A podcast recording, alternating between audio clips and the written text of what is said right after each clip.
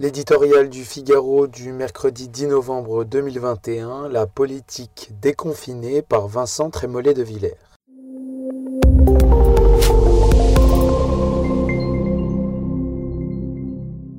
Le Covid n'est pas seulement un virus aussi insaisissable qu'agressif.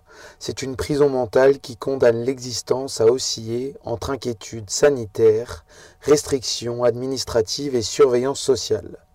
Taux d'incidence, couvre-feu, QR code forment le triangle maudit d'une vie ordinaire perpétuellement contrariée. S'y ajoutent depuis près de deux ans les interventions présidentielles. Le 9 novembre, pourtant, n'est pas le 12 juillet. Emmanuel Macron n'a pas artificiellement restauré une dramaturgie covidienne pour confiner la politique aux seules questions de santé.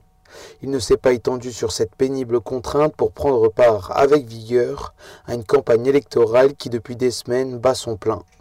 Troisième dose, passe sanitaire, désactivable. Certes, la sensation d'éternel retour qui nourrit les inquiétudes des amoureux des plaisirs des détails ne s'est pas dissipée.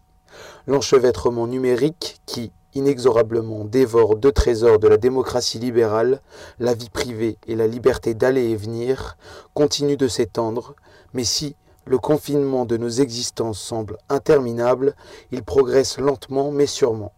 Un jour, enfin, nous jetterons ces masques et ce passe sanitaire aux orties.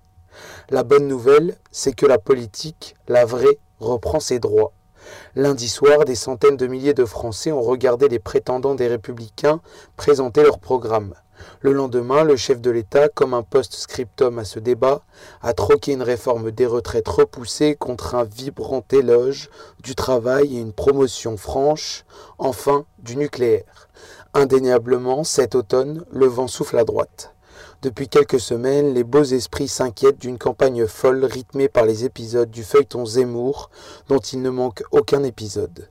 Mais les peuples comme les individus ne peuvent vivre éternellement enfermés dans le paradigme covidien. Immigration, sécurité, écologie, travail, innovation, le débat se déconfine et la France, enfin, retrouve sa place.